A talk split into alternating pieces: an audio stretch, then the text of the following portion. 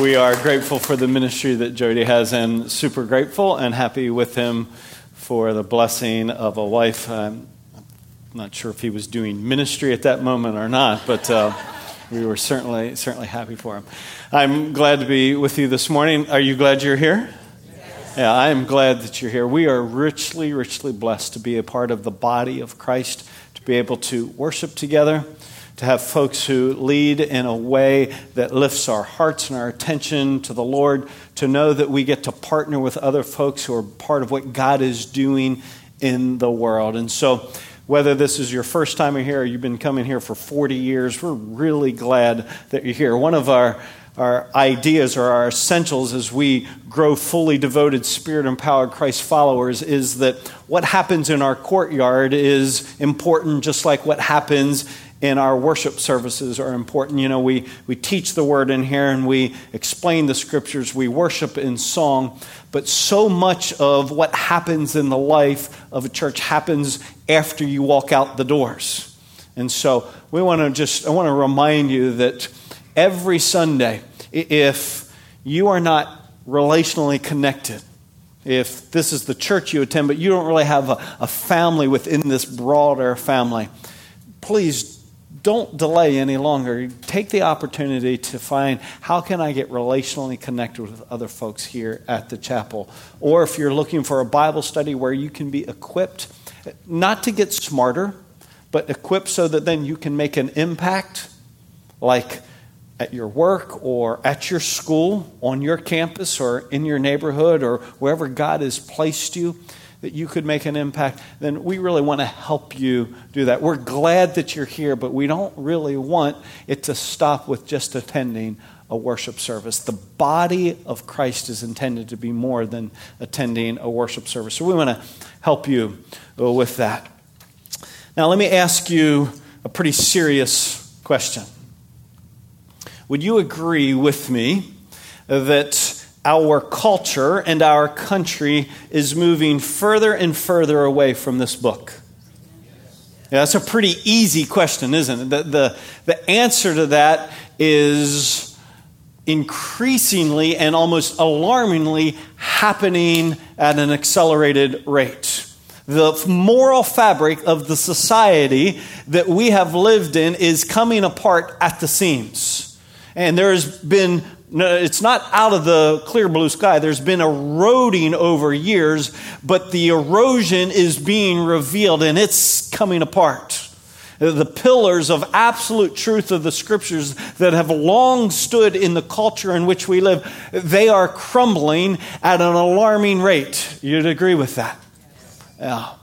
And so I bring that to our attention because I have been, for months now, continually been asking the Lord, Lord, where do we go? What do you want to teach us from the Scriptures as your body in this culture? I knew Colossians was coming to the end, and so I usually get asked once we hit, you know, the last couple of verses, hey, what's next? But literally I've been praying for months, Lord, what's next? And given where our culture is headed. You know, First Peter, we did First Peter in two thousand thirteen. We called it Trouble Coming. Uh, I didn't even know then, quite frankly, how accurate that would prove to be. Because trouble has come.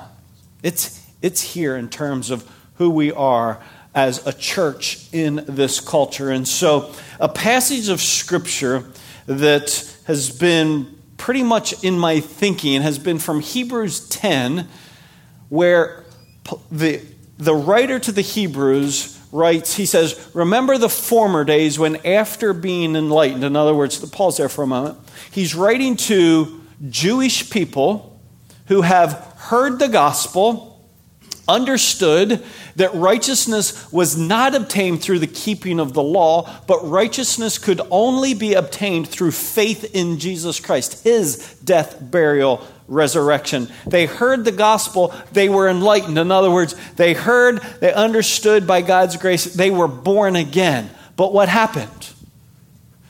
After being enlightened, you endured a great conflict of sufferings, very anti-American Christianity.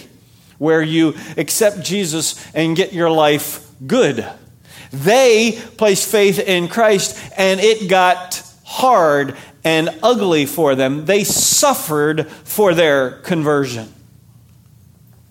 Partly, it says, by being made a public spectacle through reproaches and tribulations. In other words, they were not only persecuted personally, it was done to make a statement publicly. This is what happens for those who follow Jesus.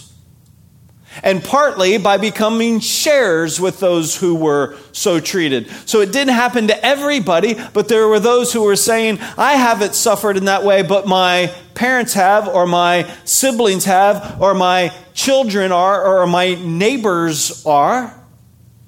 They were sharing in the same way that you grieve for people that you love when they suffer. They were sharing in that. For you showed, he says, sympathy to the prisoners, meaning that they were imprisoned for their faith, and accepted joyfully the seizure of your property. In other words, they were being, their property was being taken away from them. Why? Why? Because of their faith, knowing, he says, that you have for yourselves a better possession and a lasting one.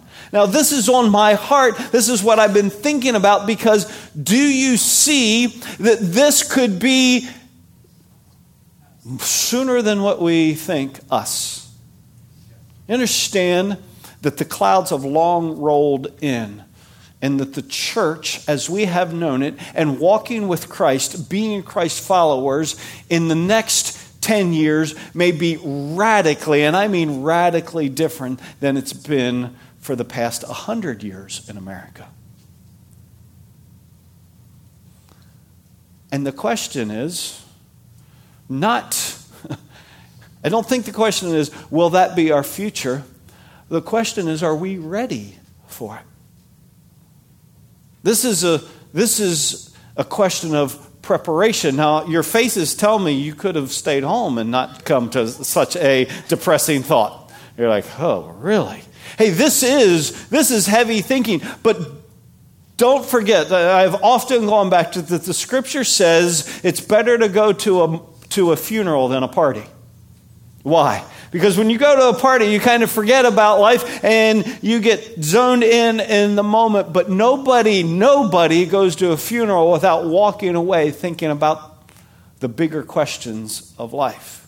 And so this is an important moment. This is a, a moment for us as a church and for us as individuals and for you as a family to think, do we see what's coming? It's easy to go, yeah, we see that our culture is eroding. Do you know what that means for us? Or is it so frightening that you're going, oh, I don't like to think about it. I understand that. I don't like to think about it. I'm not saying this is great. I am saying hard, and hard like maybe we've never experienced, is most likely in our future. And I am wondering, will this be us not only in the experience, but will this be us in our readiness and response? Joyfully, joyfully accepting? You know, how many more years will you get a tax deduction for giving? And when you don't, will you still give? And for how many years will we really be able to gather around the teachings of this book freely and not be persecuted for it? How many? And when it's illegal, will you? You see, our faith is going to be tested, right? As their faith was being tested. Hebrews ten is about a people who are under a great degree of suffering, but have been faithful thus far. So why in the world is he writing them? Well, look at how it continues. Therefore, he says, do not throw away your confidence, which has great reward, for you have need of endurance. You see, he is writing them not because they haven't experienced persecution and he's afraid they won't endure it. He's saying you have experienced persecution and you're going to continue. Will you endure, so that when you have done the will of God, you may receive what was promised. For yet in a very little while, he who is coming will not delay. Who's he talking about? Yeah, the Father's promise that the Son is going to return and deliver us from that which is so hard and so suffering in our culture. He's saying, don't throw it away. It's going to happen. The Father has promised it. Don't throw in the towel. Endure. But my righteous ones shall live how? By faith.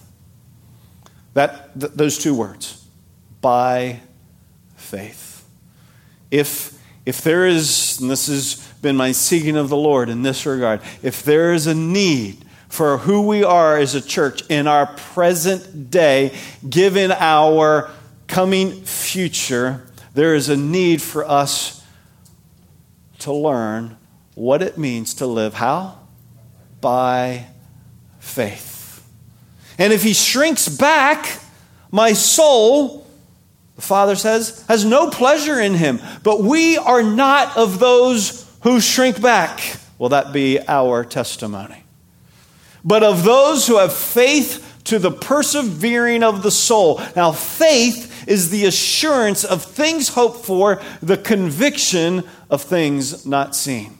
So I want you to know, as we launch into what will be now a couple months, couple months in Hebrews eleven. Hebrews eleven that defines faith and identifies person after person after person who lived how?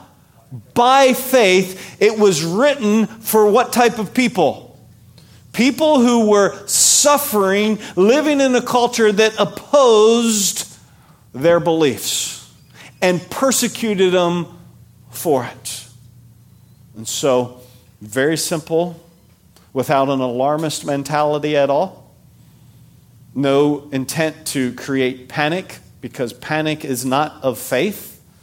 It is to prepare us for what the church may experience in light of where our current culture is headed. That we would learn to live by faith, whatever. Because I don't know. And you don't know what the next step and steps are going to hold. We only know that the call to be Hebrews ten, and we are going to become, I believe, Hebrews ten people. That Hebrews ten people, the calling of Scripture is that you would learn to live by faith, whatever. In other words, whatever occurs. Can't give and get deduction for it. Can't gather. What are we going to do? Can't proclaim the Scriptures. What are we going to do? What will it mean for us to live by faith, whatever? So this morning we're going to focus in, what does this word faith really mean in this context of seeking to be the people of God in the midst of our culture? Faith is the assurance of things hoped for, the conviction of things not seen. So, when we talk about faith defined, it is the assurance. I just want you to write it down so you can get this in your head if you take notes. Faith is, and he seems to say the same thing twice but using different words. First time he says it, here's the words he used. Assurance of things hoped for. The second time he says it, conviction of things not seen. Doesn't it seem to say basically the same idea twice? Assurance and conviction being parallel words, and things hoped for and things not seen being parallel ideas. So that's what faith is, and this is the key for us and how we are to live in light of the coming culture, by faith. So let's start with, what are the things hoped for and the things not seen? What's he have in mind? What does the writer mean when he says faith is the assurance and the conviction of things hoped for and things not safe. What's, what's he have in mind? Well, what he doesn't have in mind is what we wish. It's not like, well, I'm hoping for this for Christmas, or I was hoping for this for Father's Day. This is not a wish list. Rather, it's not our wishes, but God's promises. When the writer is talking about faith, he's saying a key element to our faith is the content, the truth of the Word of God. Could it, could it not be rightly said that faith is the assurance of God's promises, God's truth, and the conviction of God's promises? The, the promises, as we'll see as we go throughout Hebrews eleven, they're unseen. In other words, they haven't yet been realized, but they have been declared. Are they real? Yes, they're real. You just can't see them yet. So the Word of God, the promises of God are the things hoped for, the things not seen that faith is rooted in. But he also says there is assurance in those things. There is conviction in those things. In other words, it's not a passive belief. God has promised, and I'm going to sit here and just watch it happen. There is assurance and conviction that indicates, and we'll see it repeatedly through the chapter, that faith is the active response because of the promises unseen made. Faith is truth and what? Action. It's truth and action. So it's by faith. Whatever, by faith, whatever happens, we're going to be rooted in the truth of the Word of God and act upon it. Two images. First, the image of an airplane. And I'm using the image of an airplane simply because, I don't know if you've noticed this, but this wing is as important as this wing in an airplane. There, there's no one more important wing, right? You need to have them both. Don't go to the airport tomorrow and get on a one-winged airplane. Oh, because, well, it has the most important one. Both are equally important. When it comes to faith, what are the two equally important wings? Truth, the, the promises of God, the things hoped for, though not yet seen, and action, the assurance, the conviction. Those are both essential. Let me show it to you from the Scriptures. James writes, faith, if it has no works, is dead, being what? By itself. In other words, faith, if it doesn't have works, is like a one-winged airplane. Works are essential. Actions are essential for faith to really be faith. Faith without actions is dead. That's what the Scripture says. But it doesn't stop there. Not only is faith without actions dead, Proverbs fourteen twelve says, there is a way which seems right to a man, uh, the action to do, but itself, but its end is the way of death. So in other words, watch, you can say, I believe, that's content, I believe that's God's promises, but if you never act, faith will never be living, productive. But if you go, oh, well, I'm going to act and I'll do whatever I think is best, is that not our culture right now? It's not a matter of what is declared is true. It's what I believe is true, and I'm going to act on my truth. And so we're activists now, but it's abandoned from truth, and that faith won't fly either. Faith is truth and action both. If faith without works is dead, and action apart from truth will lead to death. So, with that image, truth, action, what ails our culture? What have we lost? We've lost a commitment to truth. I mean, just, just listen.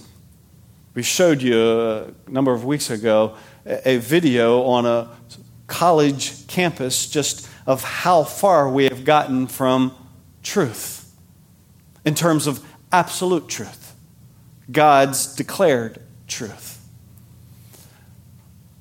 So we have a younger generation in America who's committed to action, but committed to action according to truth however they see it. And it's easy for older folks to look down and say, what's wrong with you? But do you know what their action without truth is in reaction to? Our truth without action. They, they've watched an older generation that says, we believe, but actually never love, serve, help, intervene. And so we'll act, but they've lost truth in reaction to a truth without action. Do you see that? Can you not see our history and where we are currently as a country in those clear terms? And so older folks, we have culpability for where we stand as a culture because we portrayed a truth without an action, and that is not a living faith. That's a dead faith. And young people came along and said, we want life. And they determined life action on their terms. And so we stand in a culture that has abandoned truth, but there is plenty of action going on. And our young people are invited into action regardless of whether it is in line with the Word of God, the truth of God, or not. So that's an image I hope you'll remember. Second image,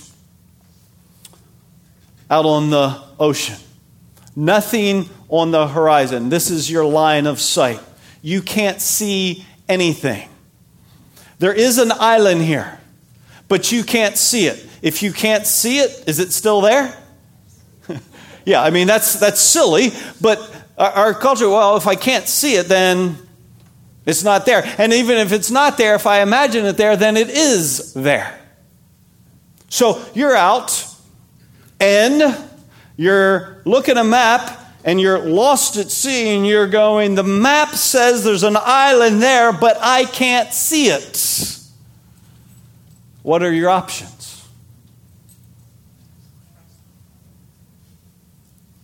Well, your options are very clearly, and if you've ever been lost in a group, you'll know what I mean. Your options are very clearly two. One, we trust the map. Meaning what? Meaning we look at it and then we, we move towards it. Or, if you don't trust the map, what do you do? You follow the most persuasive, charismatic person on the boat. Seriously. If you've ever been lost in a group, that's exactly what happens. When the map is abandoned, now it becomes a matter of personal opinion on the boat, and the person who is most dynamic, most articulate, most persuasive, that's the direction we go. Can you look in the mirror and see that th- that's what's happening in our present day? We've tossed the map. And so now it's not about truth. It's not about even character. It's about charisma and personality and who on the boat will we follow, because we abandon the map. We are headed, we are headed into a horizon, church, we can't see. It looks like there is ugly storms in our future. We can't see refuge. But what would faith do? If we really understand faith, what would faith do? Faith would move in the direction of the promise. Remember, faith is the assurance of things hoped for, the conviction of things not seen. Faith would move. Faith wouldn't simply sit there and go, well, wherever God blows us, that'll be where we go. faith would move according to what the map says, according to what Scripture has promised. That's what faith does. Faith says, what's Scripture say we ought to do in this moment? And then we do, whether it seemingly makes sense to us, whether it's visibly obvious or not. We trust the map. But why, why is this faith? Because it's often the unseen reality, and that's an important expression. We so often associate seen with reality, when in what, as people of faith, we must embrace very clearly that the Scripture defines an unseen reality that would be our driver, our map in such days. To do anything else, movement in any other direction, including no movement whatsoever, is not by faith, and therefore, it's not pleasing to God. And, and that's not a line of commentary by me. That's simply the expression of the chapter we're going to study, Hebrews eleven six. Without faith, it's impossible to please Him. Now, what are the two wings of faith? Truth and action. See it here? Without faith, it's impossible to please Him. For he who comes to God, look for truth, look for action, must believe that He is, and that He is a rewarder of those who seek Him. What's the truth declared? That He is unseen reality, and that He is a rewarder. For Hebrews ten people, very much an unseen reality. Uh, for them, they're going, rewarder? How about we're getting whipped? We're suffering. This doesn't feel like reward at all. See, you've got to understand all that we talk about in Hebrews eleven in the coming weeks. By faith, by faith, by faith. Who was it written for? Hebrews ten, suffering people. I am, I'm hopeful that with an awareness, an alertness to the day in which we live, we will look at Hebrews eleven dramatically different. Not as just stories to know and people to, to go, oh, that was nice. Way to go, Jacob. Nice job, Joseph. Way to go, Moses. But that we would learn what it would mean to live in our day by faith. Whatever. The action, believe that God, excuse me, the truth, believe that He is and He is a rewarder. What's the action? Of those who seek Him. This is the act of faith. So by faith, Abel offered. We'll look at him next week. By faith, Noah prepared. An unseen reality, but an action. That was faith for Noah. By faith, Noah prepared. By faith, Abraham went. By faith, Abraham lived. By faith, Abraham offered. By faith, Isaac blessed. And by faith, Jacob worshiped. And by faith, Joseph mentioned. And by faith, he gave orders. And that's just Genesis. We're going to work our way through Hebrews eleven, not, not simply to learn Old Testament history. That is not the goal. It was written, why was Hebrews eleven written again? You remember? For Hebrews ten suffering type people. And they were being told, don't throw in the towel. Don't throw away your confidence. Endure. Now some of you, in very personal and profound ways, are going, uh, I don't need our culture to change for my suffering to be real. You've experienced suffering, and, and you have needed by faith long before our culture turns upside down. I'm simply saying suffering is going to become far more common and far more real in terms of our experience from one person to the next. Hebrews ten type people. And this was written, all of the, this will be studied, not so we can dissect Abel, but uh, we would learn how to have and live by faith whatever. By faith whatever. Because each is a unique circumstance that the writer writes about the individual to encourage the Hebrew ten sufferer endure. So faith is necessary. I hope you've gotten that. that all that I've said thus far is faith is necessary more than ever for us now. The question is, how much? And I don't mean theoretically. I mean really. Can I have your eyes for a moment? I think all of us, when we watched what was happening with ISIS and swords on shoulders, we all had that still small voice inside going, would I endure? Would I fold?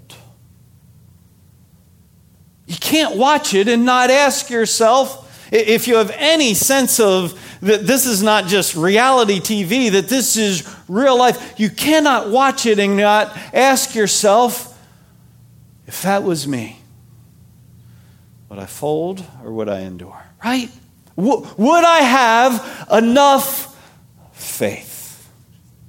I know it's necessary, but But will I have enough faith when the suffering begins? Will I have enough faith when the gathering is illegal? Will I have enough faith to continue to act when to speak this will be punishable? That's the Hebrews ten issue. So it's necessary, but how much?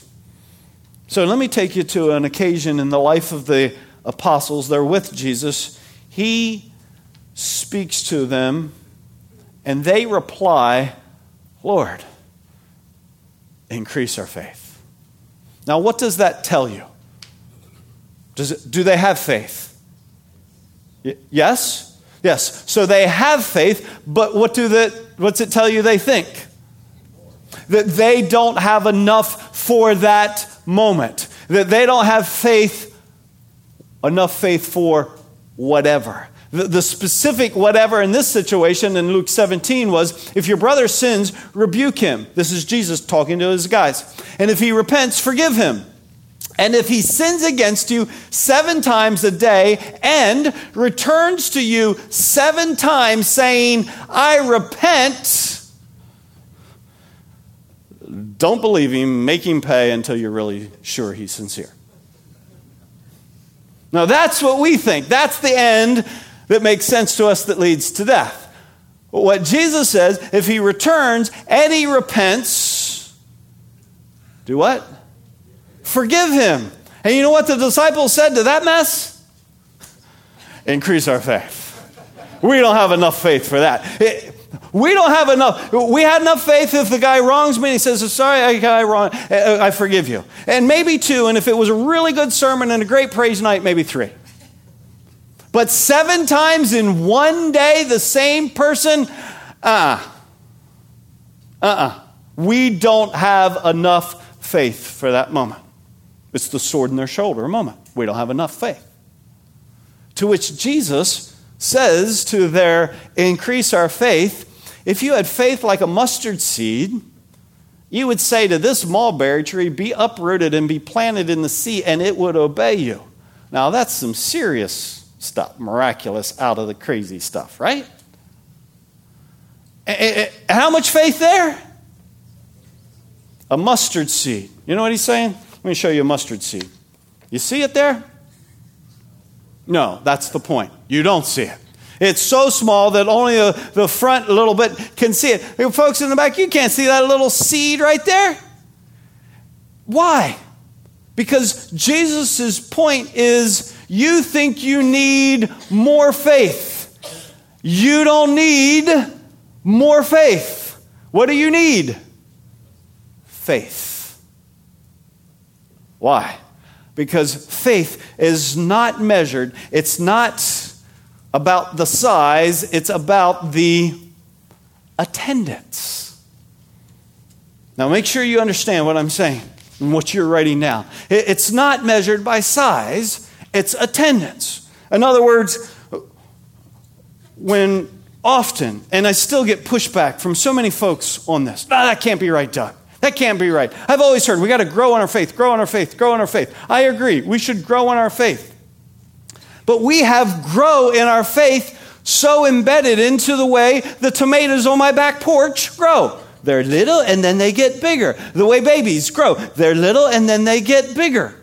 We think grow means bigger. It means you got cherry tomato faith for forgive them one time. You need a watermelon-sized faith to forgive them seven times. And Jesus says, no, no, no, you don't need that. Think small, that big. That's how much you need. If you have this much, it's enough. This is sufficient. Why? Why is, why is it sufficient? Because if faith is present, not absent, attendance. If it's present, it's enough. When is faith not enough? When it's not absent.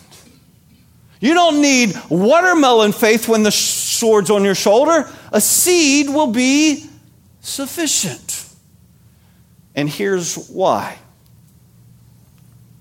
Because the, fa- the power of faith is not in the amount. It's not in the amount. What's it in? It's in the object.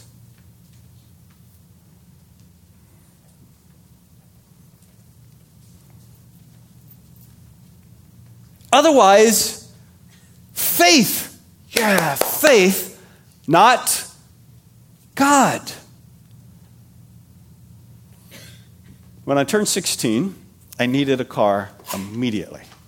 So literally the day I turned sixteen, I emptied my savings account and bought a car. My brother said, that's a terrible car, don't buy it. And I bought it anyway. And it was a terrible car. I still had it when Jackie and I got married. I do not know how many miles it got per gallon in gasoline. I do know it took a quart of oil per seventy-five miles. So when we went from Florida to Pennsylvania, driving up ninety-five, every seventy-five miles, I had to pull over, pop the hood, put in a quart of oil and drive seventy-five more miles. And people said, you're going to drive that car to Pennsylvania? You must have faith. Okay, what were they really saying? Were they congratulating me? What were they really saying? Your car is terrible. They were car, calling my car a piece of junk. For you to trust that to go the whole way there, man, you must have great faith. That's a commentary on the car.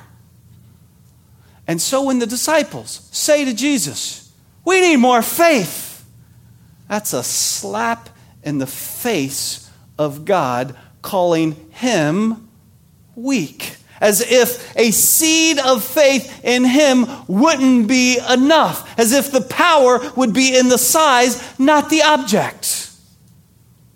I wonder if you caught that. You see, when we think, no, I need to grow in faith, that is, I need to have more faith, the end result will be, then I'll get the applause.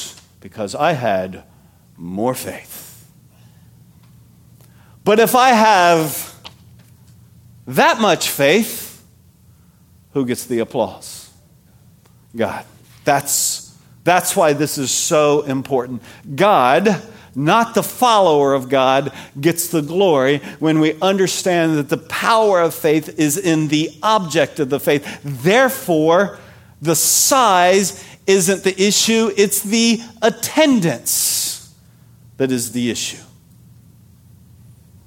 Will there be faith at the moment suffering comes? I don't need it to be watermelon size.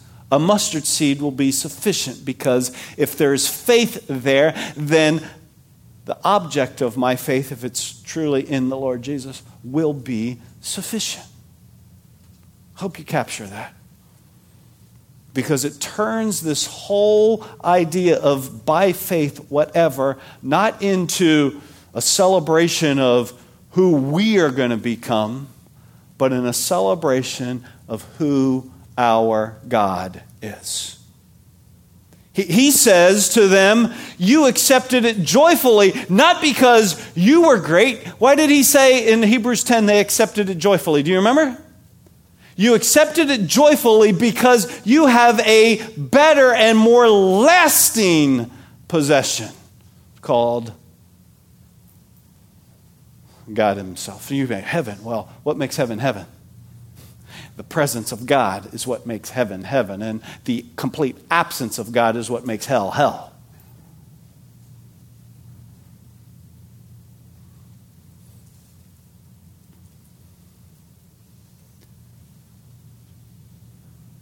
It wasn't the greatness of their faith. It was the greatness of God.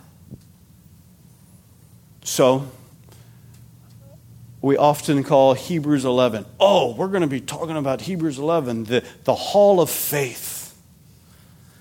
If you hear me call it that way, myself, permission to slap me. Seriously. Because, you know, Hebrews eleven is not about lifting up a, up a bunch of people that we make our heroes.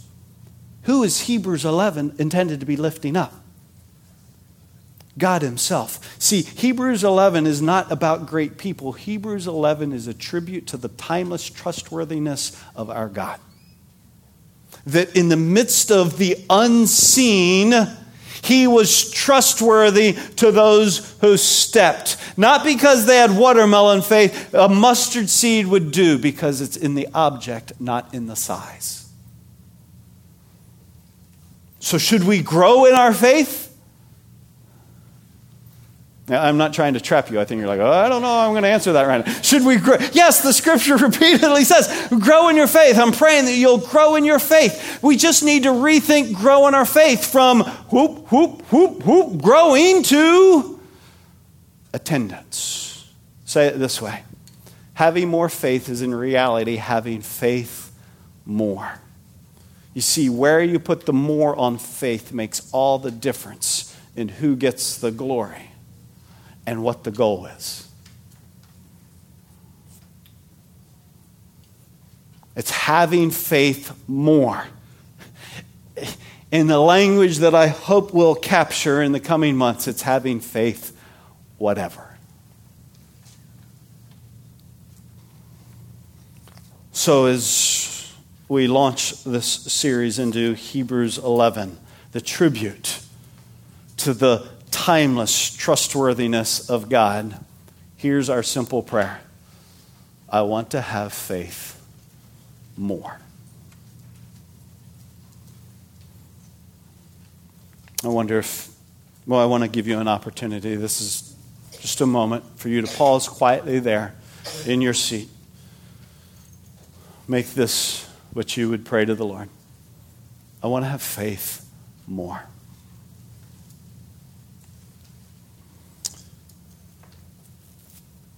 Father, I just want to say thank you for your word. Thank you for truth.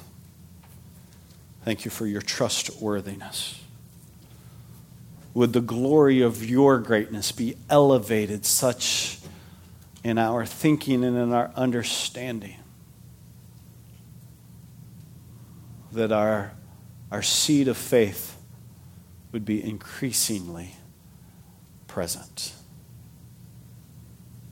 Would you grow us individually, grow us as a church, grow us as a, a team of elders, grow us as a staff, grow us in our family groups, in our adult fellowship, grow us, Lord, to have faith more.